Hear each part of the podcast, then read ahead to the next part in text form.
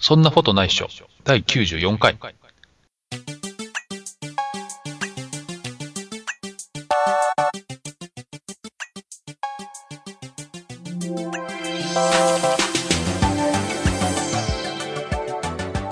この番組は、聞くとちょっとだけ写真が上手くなるポッドキャスト番組、そんなことないっしょです。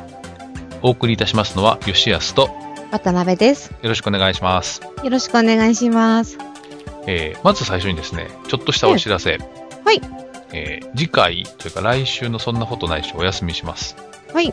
なぜかというと、私がまた、えーええ出張でいないのですよ。おー。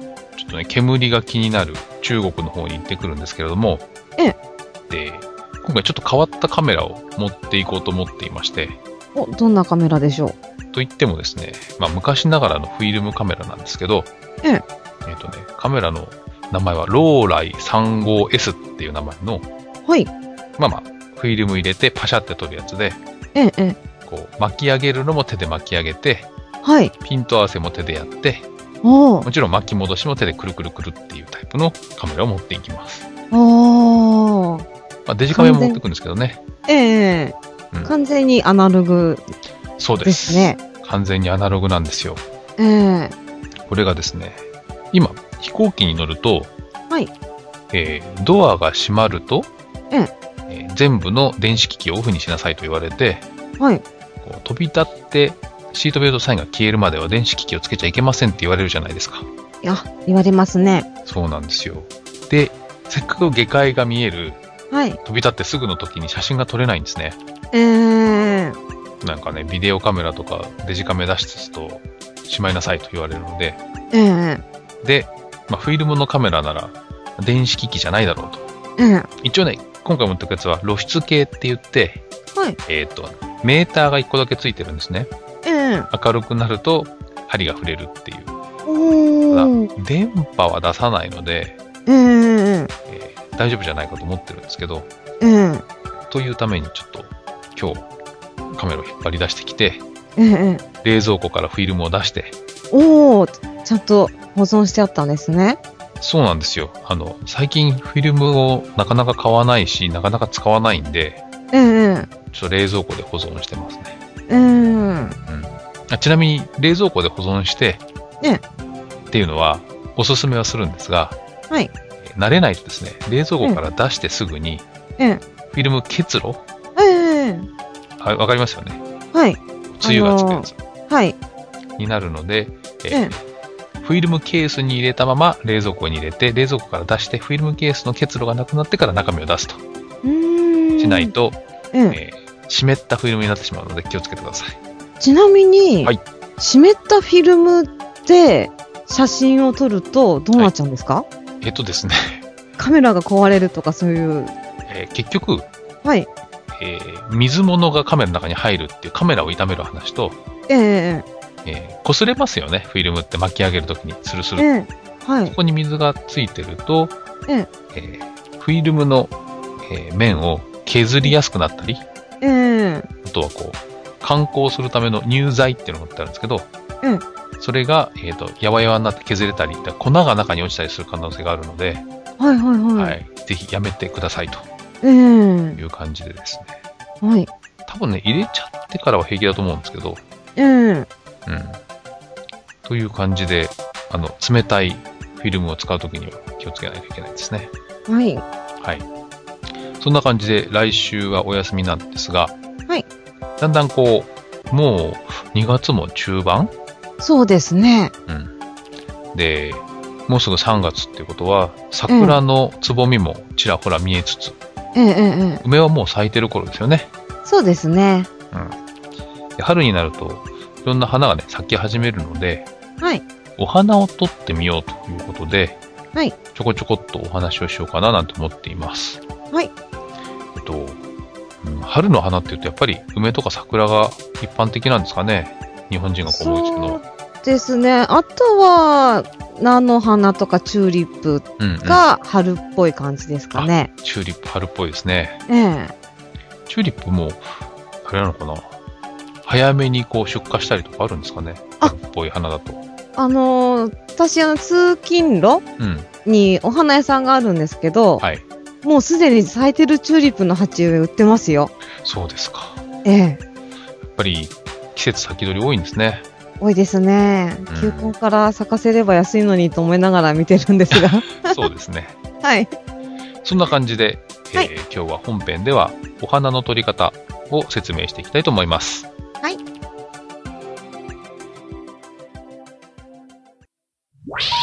Please hang up and try again. ということで渡辺さん。はい春のお花っていうと、ええ梅と桜がまあメジャーですけれども、はい。私自分のね説がありまして、ええこう日本人はなんで梅と桜が好きかっていうところなんですけどええ。昔からねこう枯れ木に花を咲かせましょうっていうこう花咲かじいさんの話とかあるじゃないですか、あ、ありますね。えー梅も桜もはい。今その辺にあるやつって冬の間全然葉っぱがなくなってええ。いきなりこうつぼみが膨らんで花が咲くっていうはい。葉っぱもないのに花が咲くっていうタイプのお花じゃないですかええなん。かね日本人ってそういう枯れ木に花だけみたいなの好きなのかなと思ってるんですけどああ、そういえばそうかもしれないですね。うんうんちなみに山桜っていう山に生えてる桜はええ。葉葉っぱの方が花より先に出てくるのでええ。そうなんですよ私の親父に言わせると、はい出っ歯のやつを山桜とからかったことがあると,、 ええ。えっと花より葉が先に出てるっていう話をしてたんですけどええち。なみに、えっと私の親父は植木屋さんだったんでええ。いろいろこう木の話とかはしてもらったことがあるんですがはい。えー桜っていろんな種類があって、うんこう3月ぐらいに咲く、はいこうひな桜とかね、ええ。えっと卒業式ぐらいに咲くやつとかいくつか種類があって、こう学学校に。に頼まれて卒業式を桜で送り出したいっていう校長先生のためにええ。卒業式頃に咲く桜をえー見つけてきたことがあるとかって言ってましたね。うーん。八重とかって結構染めですよね。八重桜はお染めのやつが多いですね。ですね。えー普通のソメイヨシノが散った後、うん。ポコポコポコって咲きますよね。ですよね。うんということで、花談義は花談義としてですね、はい。取り方の方に行くんですが、はいまあ、ぶっちゃけですね、えええー自分がいい感じに取れればいいんですが、はい。一番わかりやすいのはですね、えーちょっと近づいて取って、ええ。画面いっぱいに花にしてみるっていうのが、とりあえずのコツかなと思っています。ああ。で、あのー多分吉安さんはうん、身長があるから、ある程度近づけると思うんですけど、うんあの、私は背が低いので、あの、近寄りたくても近寄れない時はおうどうしたらいいですかね。ちょっとですね、はい。こう見上げて取るというか、桜とか梅のええ。上の方の話はまたちょっと後でしますね。はい。とりあえず、こう道端に咲いてるお花とかね。はい。えー手が届くところは、ええ。は近づいて、えーなんていうのかな。デジカメで撮るときも、はい。ズームを使わないで、はいカメラ自体を花になるべく近づける感じにして、ええ撮るっていうのがいいんじゃないかと思うんですよ。はい。自分で撮ってわかるかもしれないですけど、はいパッと花を見つけて、あ、綺麗だなと思ってパシャって撮ると、ええ。いろんなものが周りに入ってるっていうのと、ええ。花自体が、えー写真の中で小さくなっちゃうことが多くて、うん。なので、こう道端の雰囲気としては出るんですけど、は綺い。麗な花を撮ろうと思ったら、はぐいぐぐっと近づくのが、えっと、いいんじゃないかと思うんですよ。はい。で、近づきすぎたなと思ったら、うんちょっとだけ引くとええ。ぐらいの気持ちで、ぜひね、フットワークを使って撮ってほしいなと思うんですね。はい。で、近づきすぎると、花が影になったりとか、ええ。そういうのもあるので、その辺はちょっと気を使ってですね、花が影にならないぐらいの近づき方で、はいあと、ズーム付きの、えーコンパクトデジカメとかだったら、ええズームは近づいた後に工夫をするっていう感じの方がいいんじゃないかと思います。はい。で、近づいていいところのもう一つはですね、ええ画面いっぱいになるだけじゃなくて、ええ。えー花と背景の距離えが離れるんですね、ほう。相対的に。ええ。なので、背景をぼかしたりもできるんですよ。ああ、なるほど。うんなので、えーコンパクトデジカメとかで撮るときには少しズームを望遠側にして、ええ。その後はずーっと近づいて花を撮ると、花の背景がボケたりして、ねはいはい。えー花が浮き出て見えたり、あとは前後にあるお花のね、花びらええ。とかがぼんやり映ったりもできるので、ええ。こんな感じで撮ると、なかなかね、いいんじゃないかと思うし、はい。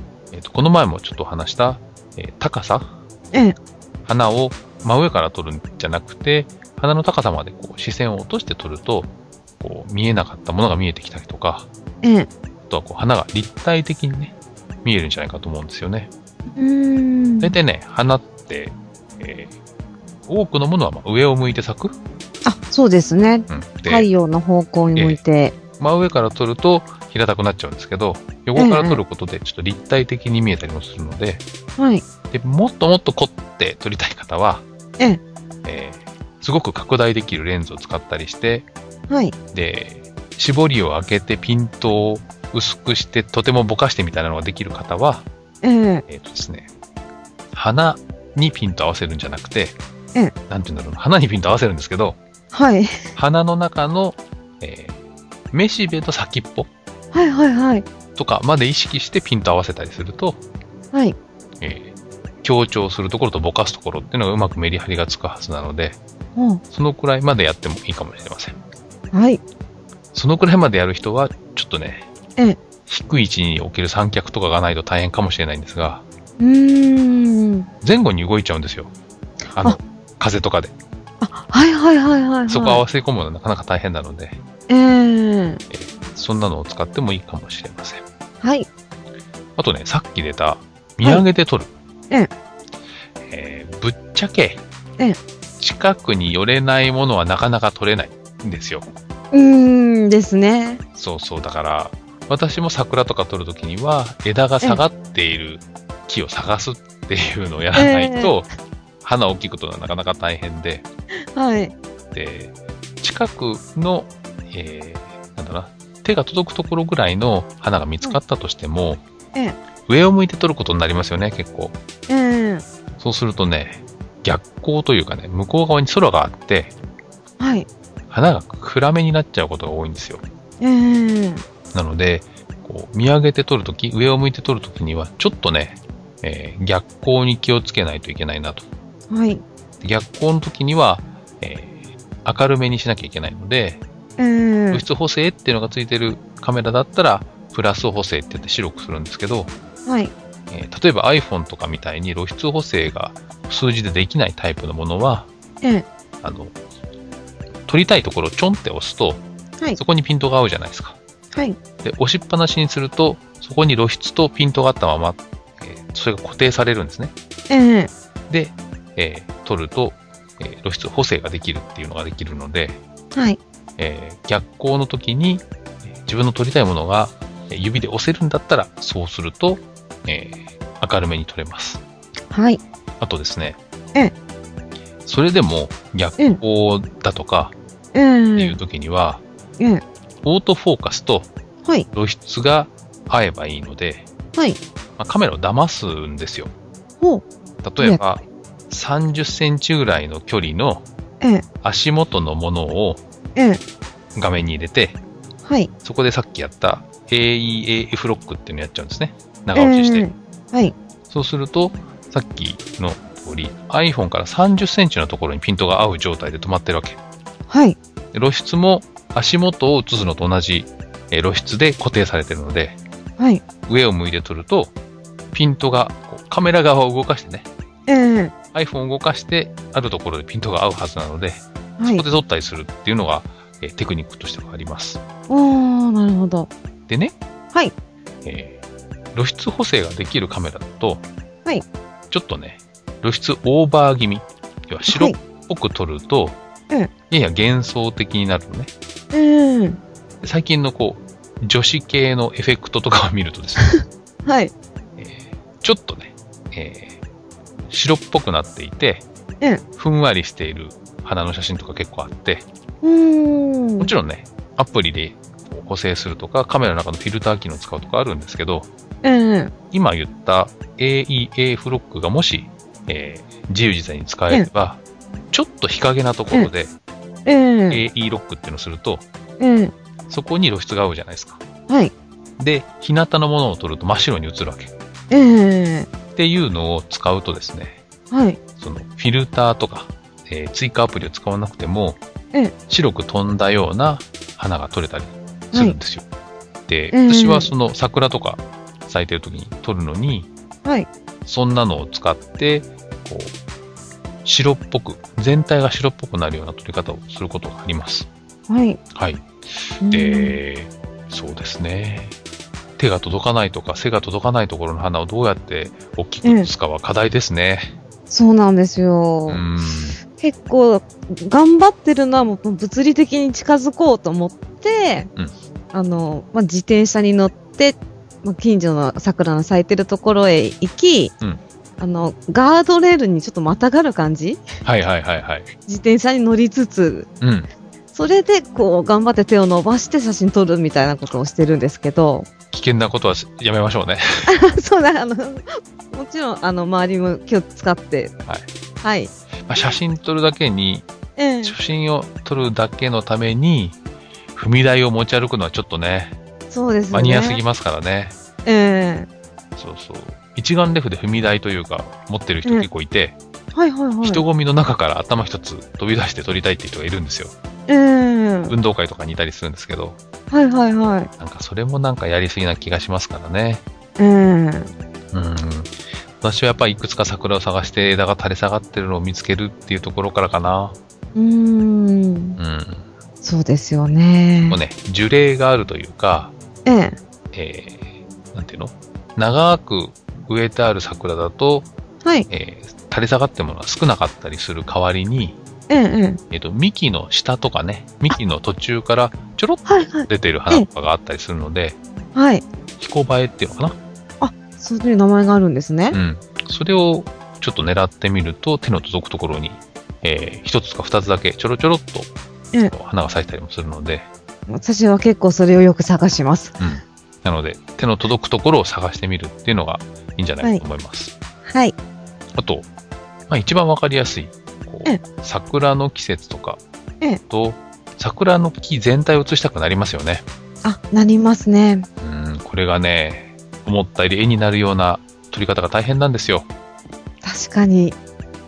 だいたいこう、えー桜の木全体をパーって写すと、ええよっぽどのことがない限り、なんかね、はい抜けた写真になっちゃうことが多くて、ええうん、なので、えーと、桜が濃いぐらいたくさん咲いてる時じゃないと、えなかなえか絵にならないし、えやっぱりね、こう、目で見るときの解像感と、えはい。写真撮ったときは結構違うので、ええ難しいなと思ってるんですよね。そうですねう。ん。あとは、こう、ちょうど写真1枚に桜の木を入れるぐらいは、はい。実は難しくて、えええ桜並木みたいになってるところ、遠くから撮った方が、それっぽく映るんじゃないかと思うんですよ。はいはいはいはい。それはね、やっぱりこう、写真の中で見るものが、えええー離れちゃうと、やっぱ並木をね、遠くから見てる感じだと、ええ一枚一枚の葉っぱじゃないや、一つ一つの花が見えなくても、ええ桜っぽい雰囲気というか風景になるじゃないですか。なりますね。それに比べてだんだん近づいていくと、花一つ一つが見たくなっちゃうのに、えええ木を全部写すと、なかなかこう、えうん。くっきり出てないと。ええなので、ぐぐぐっと近づきましょうって思うんですけど、はい。やっぱりこう、自分の、なんていう言い方がいいのかな。ちょっと桜というか花を、花見をした時に、ええ楽しげな雰囲気で桜を撮りたいっていうことがあると思うんですよ。はい。で、えーさっき紹介した桜にぐーっと近づいてっていうのは、いつもの自分の視点とはちょっと違うじゃないですか。ええだから、えーと写真として面白いのもあるんですけど、はいもっとなんかカジュアルに、ええこう、桜の感情を出したいときには、はい。桜だけではなくて、ちょっとね、楽しげなものとか、ええ背景と組み合わせて桜を入れるようなことをした方が、えー楽しい写真になると思います。はい。一番、えー、とみんなが感動しやすい一本一本の桜っていうのは変だな桜並木の中の一本だけをしっかり、えー写すっていうのは思ったより絵になりにくいです、うーん、そうですね。ね、場所によってはこう一本桜って言って、ええ大きい巨木の桜が一個だけドーンとあるやつありますけど、はい。そのくらいだと全体を入れても多分絵になるんじゃないかと思うんですけど、ええ並木になってるソメイヨシノの一本だけっていうのはなかなか難しいかなと思います。そうですね。うん。うん。なかなかそういう、ね、あの並木の木を一本取ろうと思うこともないんですよね。でもなんとなくこう、普段の目線でパシャって桜が咲いええて撮っちゃうと、ええあんまりこう、なんていうのかな、えー、捉えどころのない写真になりがちだなと思っていて、ええなので、ちょっとね、何をはいこう、見せたいかっていうのを意識しながら撮るだけで、ちょっと違うと思うので、はいこう、今言った背景と組み合わせるとか、うんはいえー桜を自分の目線でパッて撮るときにも、どこまで入れるのかとか、何を自分は綺麗だと思ってるのかっていうのを意識しながら撮るといいんじゃないかと思うし、はいあとは、桜満開の時とかは、ええこう桜吹雪がね、吹吹き溜まってたりするじゃないですか。はいはいはい。とか、ベンチにこう落ちてたりとか、えそうえいうところもなんか季節っぽいですよね。そうですね。うん、私一回だけ、えー桜が咲いてる時のええ桜の影あ、はい。を写真撮ったことあるんですけど、おお。なんとなくね、日本人だったらそれを見て、あ、桜だなってわかるんですよ。ええ土に落ちてる桜の木の影だけ見ても。ええなので、ね、いろんな視点でこう、花とかね、はい。木を見るっていうのがいいんじゃないかと思います。はい。はい。あと最後に、ええ春になると雨の日が増えるんですよ。ええ1週間に1回ぐらいずつ雨降りますよね。そうですね。うん。で、雨が降った時ってカメラ持ち出したくないかもしれないですけど、ええ携帯電話とかね、えースマートフォンだったら持ってると思うんで、はい雨が降ってっていう時って、まあ、桜はそうでもないんですけど、はい色のついてる花びらとかって色が濃くなることがあります。そうですね。葉っぱとかもそうなんですけど。ええなので、えーまあ、雨がザーザー降ってる時にはなんですけど、ええ雨上がりの晴れ間とかね、はい。そんな時に、こう、花とか葉っぱの色を出うしんて写真を撮るっていうのが面白いだろうし、ええあとは、こう、雫がついている花とかも、ええまあね、なかなかこう、自分で霧吹き持っていくわけにはいかないの で、確かに。はい。そんなのも楽しいんじゃないかなって思っています。はい。今まだね、毎日寒いですけど、そうですね。早めに暖かくなって、まあはい3月になると暖かい日が増えると思うので、はい。ぜひ皆さんお花に目をつけて撮ってみてください。はい。 Sono Photo Nice Show. エンディングでございます。はい。えメールをいただいているので、そちらの紹介からお願いしたいと思います。けんちゃんさんからいただきました。毎週欠かさず聞いています。言葉だけで説明するのは大変難しいと思いますが、吉安さんのわかりやすい話し方で頭の中で想像しながら聞いています。さて、今回は物撮りがテーマでしたが、最近商品撮影をしている方からテザー撮影を教えていただきました。パソコンからシャッターが切れるのは感動でした。2秒タイマーもいいですが、マウスクリックでシャッターを切るのも面白いですよ。では、毎週の更新大変でしょうが、これからも聞き続けますので頑張ってください。とのことです。ありがとうございます。ありがとうございます。前回の、はいえーそんなことないっしょでは、はい。物を取る時のコツっていうのを解説したんですが、えええー質問をいただいた、えービスマルクさんは、はいえービスマルクさんからもメールをいただいたんですが、ええ結構ですね、えーと自分でもしっかりした三脚を使ったりして、はいえー私のアドバイスがどれだけ役に立ったかちょっと不安だったんですが、ええははい。え ー今、玄ちゃんさんからいただいたはい。テザー撮影はいっていうのは、ええ多分ね、いくつか用語があるんですけど、えええー PC のリモート撮影とかとも言うんですね。おー。 PC とカメラをケーブルでつないで、おー。パソコンの方からえーコントロールができたりするんですよ。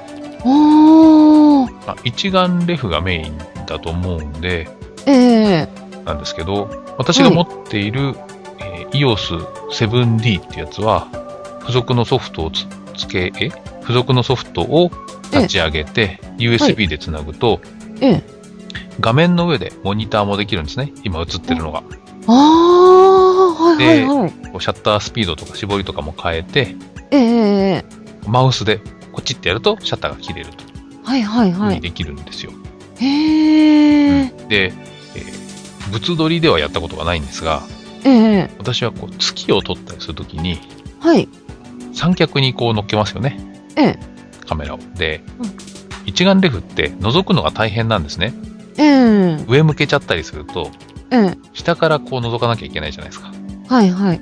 それがなかなか大変で、そんな時にこう PC とつないで、ええ。で、えー三脚にカメラくっついてるんで、ええ。パソコンの画面見ながら、ほんのちょっとだけこう、しえーとピント合わせ、ええ。ええちょこちょこってやりながら、しっかりピント合わせして、おー。で、良さそうなところでポチって押すと撮れると。すごいですね。